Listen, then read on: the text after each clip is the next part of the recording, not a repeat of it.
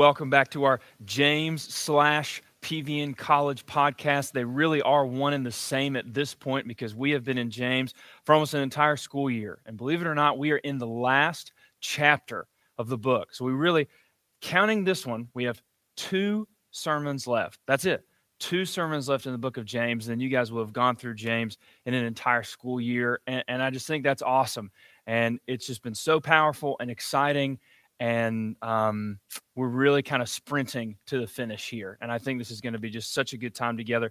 Um, we are going to be in James chapter 5, obviously. James 5, 1 through 6. We'll do that. And then the, in the next week, we'll do 9 through the, uh, excuse me, we'll do 7 through the end of the chapter. So uh, this week, James chapter 5, 1 through 6. Let's go through it together right now, and then we'll, we'll jump in. So James 5, 1 through 6. Come now, you rich Weep and howl for your miseries which are coming upon you. Your riches have rotted, and your garments have become moth eaten. Your gold and your silver have rusted, and their rust will be a witness against you and consume your flesh like fire. It is in the last days that you have stored up your treasure. Behold, the pay of the laborers who mowed your fields and which has been withheld by you cries out against you and the outcry of those who did the harvesting has reached the ears of the Lord of Sabaoth. You have lived luxuriously on the earth and led a life of wanton pleasure. You have fatted your hearts in a day of slaughter. You have condemned and put to death the righteous man. He does not resist you. Uh, these are some very intense words from, from our friend James, uh, and we'll get into them. But before we start, I have a confession to make. I am one of those really, really weird, just gross people. I enjoy running. I do. I just enjoy. I like running. Just going out there and running. No one is chasing me. There's not a prize at the end. I'm just a sicko like that, I think. Um, and while I love running, sometimes while and maybe some of you, maybe the, the rare few of you may know what I'm talking about. Um, sometimes while I'm while I'm doing so, while I'm out there running, I can begin to ignore the world around me. Uh, the music in my headphones is pumping, right, and my mind is just kind of wandering off while I am running. And then out of nowhere, a truck will fly right by and scare me to death. But it shakes me out of this, uh, uh you know, out, out of the trance that I'm in, and it reminds me of the world around me. It kind of um, brings me back, if you will to reality. And the book of James is like that truck flying past you. His tone is very direct and, and especially here, right? Even harsh sometimes. But when you see someone you love about to walk out into traffic, you don't whisper to him, you shout. That's what James is doing here. He is shaking us awake to the world, to the consequences, to the realities. So often, you and I, right, so often we struggle to be direct with the people we love. James loves us enough to forget about his reputation and be direct with us. So often we get lulled to sleep by the world around us, numbed out to the things going on. And very strong language is used by James here in order to shake us awake from the trance that the world has put on us. He loves us enough to be direct. And serious sins with serious consequences deserve serious language, rooted in serious love. Because James seriously loves his people and the church. Let's take it a couple verses at a time. We'll look here at James chapter 5, verse 1. James chapter 5, verse 1. Come now, you rich, weep and howl, for your miseries are coming upon you. This is another verse that weirdly is not on a lot of Instagram pictures. That's so weird. Anyway, James seems to be speaking with Christians here because it's the same intro as he does in verse in chapter 4 verse 13 because you know in 5:1 it says Come now, you rich who you who weep and howl for your miseries. But then in 413, it's the same. And James is definitely talking to Christians in chapter 4. And he says in chapter 413, Come now, you who say, Today or tomorrow we'll go to such and such a city. We talked through that last week. The same introduction shows us that he's talking to the same audience here. James is clearly speaking to Christians. So he's talking to Christians here whose hearts have become hardened due to their wealth. And it's sad because our first reaction here might be that this part can't be to Christians. It's so harsh. He can't be talking to, especially the ancient Christians. So many of them were poor. How could they have acted this way when so many of their brothers and sisters were so poor? And some of them probably came from poverty into this wealth. Well, if we take it to be Christians here, if we take James's audience to be Christians here, it shows us two things. First, the ancient church was not the perfect church we think it was. The ancient church and this and the church today have one big thing in common. They both have people in them, right? The ancient church had corrupt people.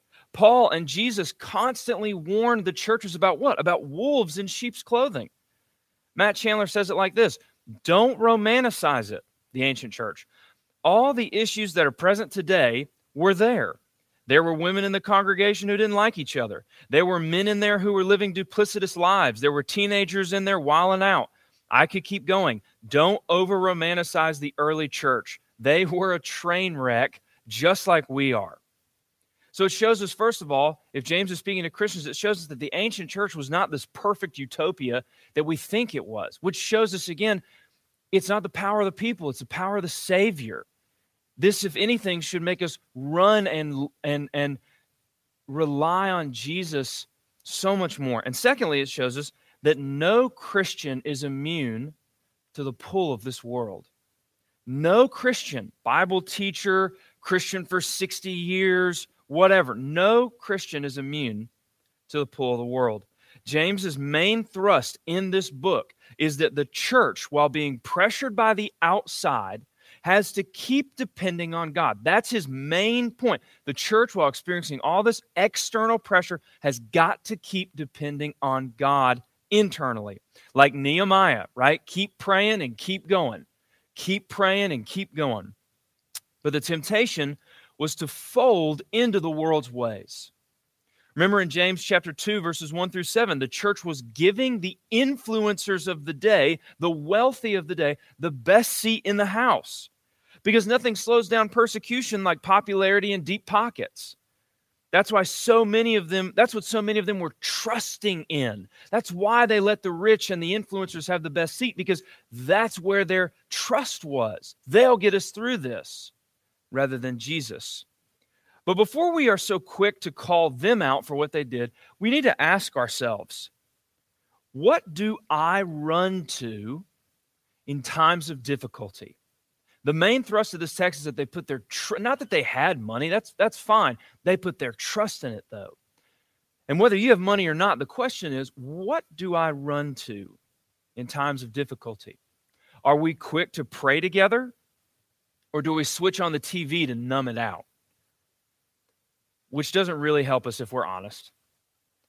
Do we get on social media where the pre- where, where we can complain to people who will just agree with us? Is getting our ego stroked? Are we putting our trust in the riches of our day? Look at James 5, 2 through 3. James 5, 2 through 3. Your riches have rotted, and your garments have become moth eaten. Your gold and your silver have rusted. We'll come back to that.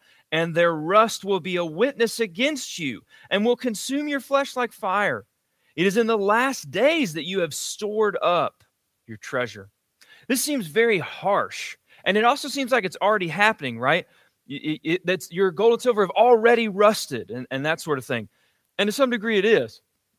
But James, but what James is doing here with his harsh words and his threat of punishment is like what some parents do. And this will help clue you into what's going on. And it'll give you a clue as to what Old Testament prophecy was like. Let me give you an example. Um, and I know some of you have been there. You might be picking on your sister, and your dad comes in and sees what's happening, right? And then he drops the bomb. He says, I'm going to spank you. Now, it sounds like he's predicting the future, but he may not actually be saying that he's going to do it. He's not trying to predict the future. He is stating it as a fact to get you to stop so that that won't be your future, right? He's saying this could be your future, but he's saying that to get you to stop so it won't be your future. And if you understand that, if you've been there, right? I have, let's shout out to Skip. it, it'll help you understand what James is doing here. This section where James, you know, and especially in verse one where he says, weep and howl, that's that's kind of a strange thing to say. It's because he's quoting from the Old Testament. This text, particular, James 5, 1 through 6, has a lot of echoes in the Old Testament. And, and the reason it pulls there is because this is where prophets were calling the people of God to repent by threatening judgment. And it sounds like they're predicting the future, but they really weren't trying to do that. They were telling them, if you don't change, this will be your future. And this is what James is doing here. The point wasn't to predict the future, it was to change their behavior so that this wouldn't be their future. That's why he's so harsh here. These people's riches may not have wasted away yet, but that day is coming. How much property you own won't save you in a hospital bed. Your toys and pleasures can't comfort you after that heartbreak, after that bad phone call. The legendary theologian Andy Mineo, right, in his song Legend says, What's money without peace? What's love without trust? What is success without friends? A crib with nobody in it. A way to, a way to sum that up may be wealth can fill, but it cannot fix. Wealth can fill you up, but it cannot fix the problems that you have. Which brings us to our, our uh, text from the Old Testament for today Proverbs 23, verses 4 through 5. And then we'll jump back into James. Proverbs 23, verses 4 through 5. And this is talking about, again, don't put your trust in wealth. Proverbs 23, 4 through 5 says this Do not weary yourself. In, in other words, don't stress yourself to gain wealth. Cease from your consideration of it. Don't even think about it. Verse 5 When you set your eyes on it, it's gone. For wealth certainly makes itself wings like an eagle that flies away towards the heavens. The reason wealth flies like an eagle, right, is because in the Old Testament, especially, an eagle's flight is thought of to be fast, strong, and unchanging. So your wealth isn't just leaving you, it is quickly leaving you. It is it is very strongly leaving you, and you can't stop it. You can't change that. With every passing day, your riches and mine, with every passing day, your riches are wasting away. As I speak in this very moment that you're listening to me, your riches are getting less and less valuable. That new thing is getting older and older, and there's nothing you can do about it. Keeping your heart happy in riches is like trying to hold water in your hand. It will fade. It's frustrating. It's impossible. You see in verse 3 also of James, now we're back in James. So you see in verse 3 where it says, Your gold and your silver have rusted. Here's what James is trying to tell us, and some of the science majors out there may have caught it. Gold doesn't rust. Pure silver really doesn't rust either. It's the copper inside it that catches. James is saying, so, so if they don't rust, then why is James talking about this? James is saying that your gold and silver might as well rust for all the good they're worth in eternity. Rusted metal is physically useless. Gold and silver rust as they are spiritually useless. They may as well have rusted over spiritually. They cannot last into eternity. And then in verse 3 it says, In the last days you have stored up your treasure this word for, for laid up or stored up, it means to hoard, to selfishly pile it up. So it's not, this, this isn't, don't picture a, a responsible uh, man or woman having a good savings account. That's not the picture here. This is gross, inappropriate, unnecessary filling of things, to selfishly pile up their riches. These rich people here don't just have money, which is okay. No, the picture here is endlessly piling it up piling up all this stuff.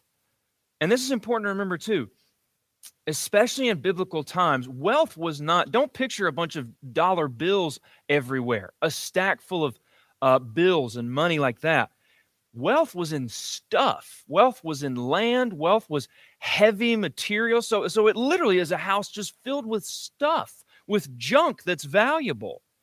Piling up all this wealth that's where their hope is. That's why they're desperately trying to pile up as much of it as they can. It's almost a picture of desperation. Now, there's nothing wrong with having a savings account, right? Acts chapter 4 tells us that everyone in, in the church gave so that no one was in need. It's good to be not in need. Paul tells us in 1 Timothy that anyone who's lazy and doesn't provide for his family is worse than an unbeliever.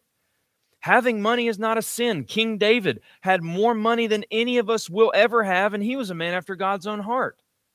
Having less money doesn't make you more holy, and having more money doesn't make you less. But how much is enough? storing all this gold that is great physically but is that is great physically but is rusting every day spiritually it's becoming less and less valuable Here's a way to think about money as well. Every day of your life that goes by, your money becomes less valuable to you spiritually. Every day that goes by, that savings account, that stuff that you've got, it becomes less and less value to you spiritually because you are one day less on this earth and one day closer to eternity where you can't take it with you. And the tragedy in this text is that these people are building up more and more as their days are getting less and less. They're saving up for the wrong thing, driving 100 miles an hour in the wrong direction. This is what one of the commentaries said. These people lived without watching God's clock. They stored up earthly goods as if there was nothing to expect but this life and its needs. They planned to live forever, but on earth. That's the vibe. And I think that's so true. That's the vibe that this text is giving. They were planning to live forever on earth. And then we get into James chapter 4. Uh, excuse me, James chapter 5, verse 4. Behold, the pay of the laborers who mowed your fields and which has been withheld by you cries out against you. And the outcry of those who did the harvesting has reached the ears of the Lord of Sabaoth or the, or the Lord of hosts. This shows us a couple things here. People are not static. That's what you've got to understand. People are not static. There are there is no such thing biblically speaking of good people who just don't care about God. We are created and designed to worship. Just like, and again, I think God is showing us something through the cosmos. Just like you are always under the sun or the moon, no matter what you do, you are always under a God of some sort, no matter what you do. And what you worship will affect you. In this verse, we see these people's true gods, their true hearts. This isn't a money issue, this is a worship issue. They are not after a healthy savings account. They're not doing the best they can to save up as much as they can. Saving money is wise, but these people aren't wise. They are corrupt. This is the main reason James is so furious. The most important account is not savings or checking, it is the account we will have to give to God. James is showing us the spiritual reality here. Their earthly storehouses are full, but their heavenly ones are bare bones empty. Their rusted gold is a witness against them. Verse 3. And now the cry of their mistreated workers is a witness against them. Their selfishness saving is their, their, their, selfish saving is actually creating a higher and higher debt that they owe to God. And, and this is showing us too again, they're not just concerned with money. This is corruption. This is evil that's happening here. This is showing us that they're not, they don't just happen to be good people who are who are happening to store up money. No, this is rooted in a worship issue. Your money, and we'll talk about this at the end a little bit, your money is a direct line to your heart, right? people always joke, you know, the quickest way to a woman's heart is through this, the quickest way to a man's heart is through this. No, no, no, no, no. It's through your money. The quickest way to your heart, the quickest, the, the clearest window into your heart is your money. And we see through these people, they are being selfish with their money, and it shows because they're being selfish with their peers as well. But God will forgive and help restore them if they would turn from their ways. James chapter 5, verse 5. You have lived luxuriously on the earth and led a life of wanton pleasure. You have fattened your hearts in the day of slaughter.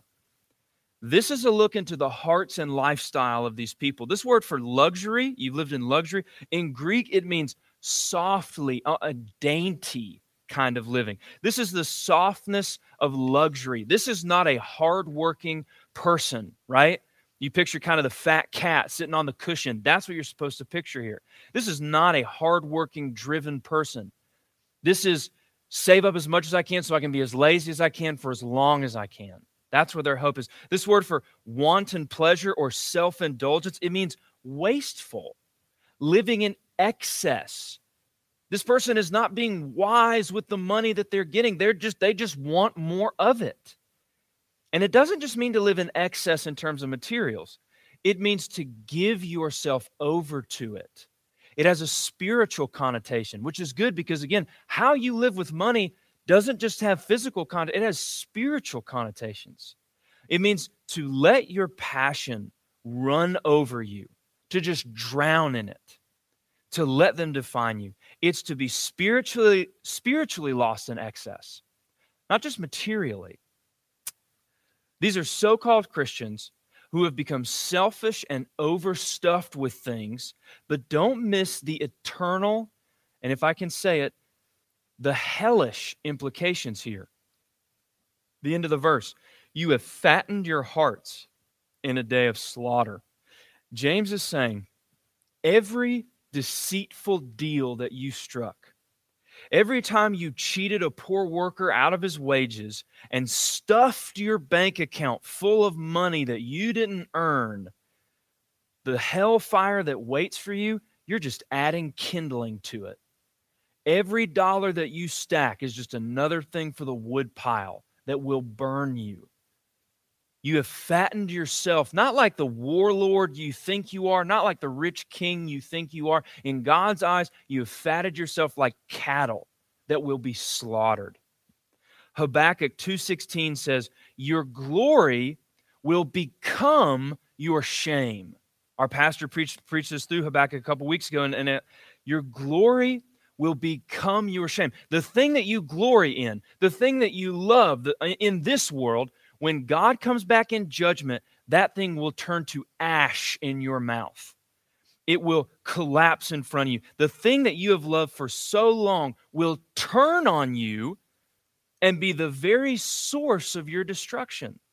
The animal that you have kept in your arms for so long is going to be what mauls you to death. World War I brought with it the terrible invention of poison gas.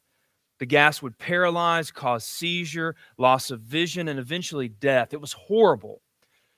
But one thing that the armies would do is doctor the gas so that it would smell like roses while their enemy was walking through the fields. So that their enemies would not just inhale it, but, but deeply inhale this sweet smell, filling their lungs with what they thought was sweet and wonderful but in reality, it was just killing them faster. James is saying this corrupt business that you have loved, that smelled so good to you during your life, has been poisoning your lungs the whole time, and you are about to die from it unless you turn from this. Lastly, chapter 5, verse 6. You, talking to the rich, the rich Christians, the corrupt ones, you have condemned and put to death the righteous man. He does not resist you.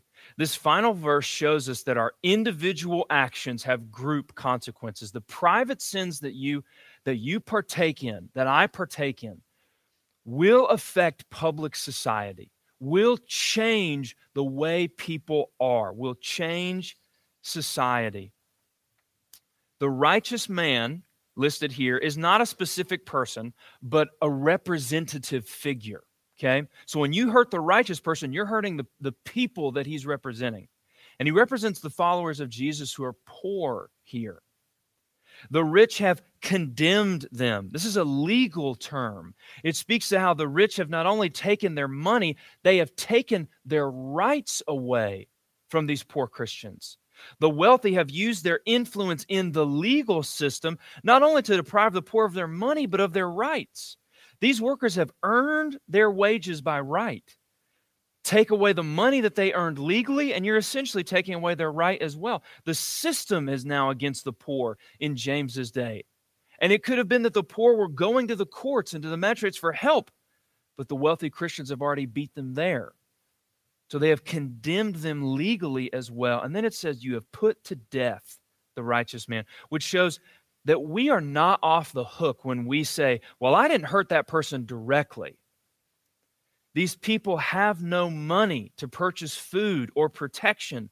They've been cheated out of their land. They've been abused at their job. Without these things, they are as good as dead.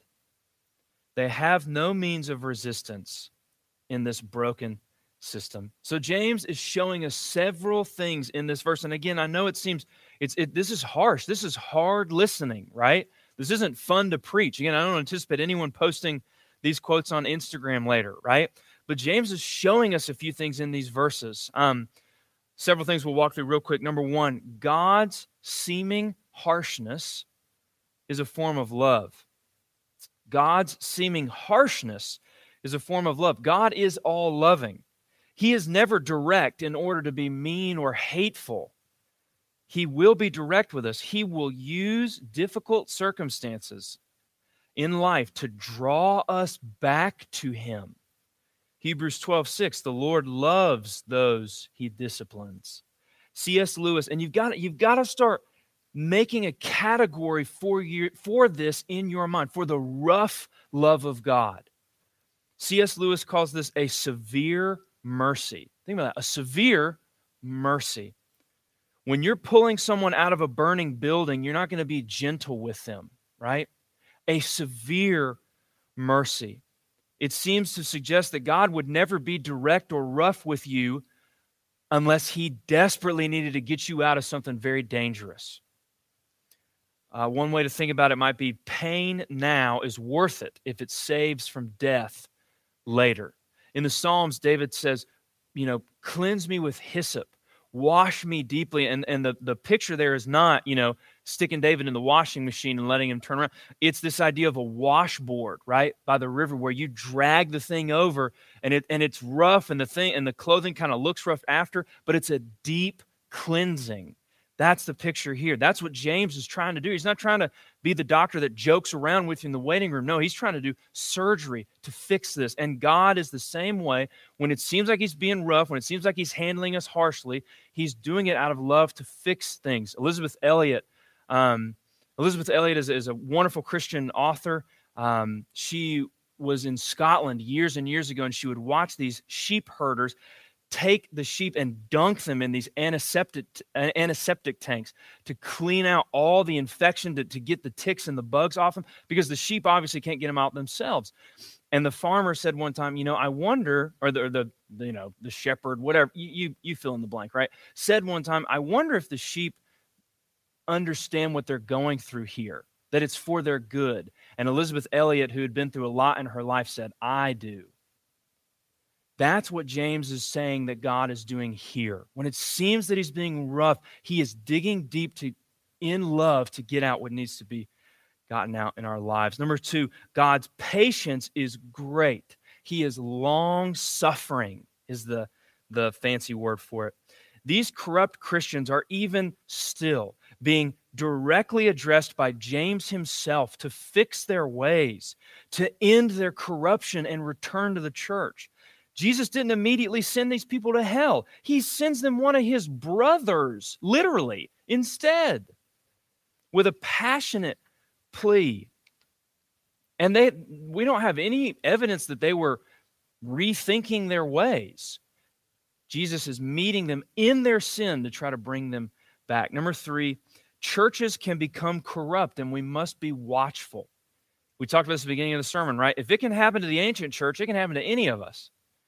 And as you guys, you know, like I said, you guys are in college, so you are the next generation of of tithers and deacons and Sunday school teachers, as you guys begin to enter the workforce, as you begin to give your money to local churches, we have to hold each other accountable for how we spend and how we save.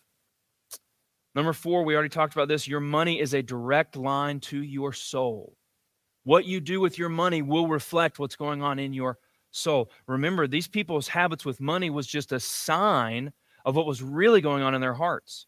They didn't just care about money. We saw this, right? They were lazy, right? This word for luxury. They were lazy. They gave themselves over to their passions. They were part of a corrupt system that hurt and oppressed the poor. They lied and cheated. Your money is a direct line to what's going on in your soul. And lastly, number five, we must be direct with the ones that we love. James is honest and clear here. We must pray. We must pray through what we say to people, but then we've got to trust God enough to say it. James's willingness to be so direct with a church that's already fragile, right? The church is struggling, they're suffering that from the outside.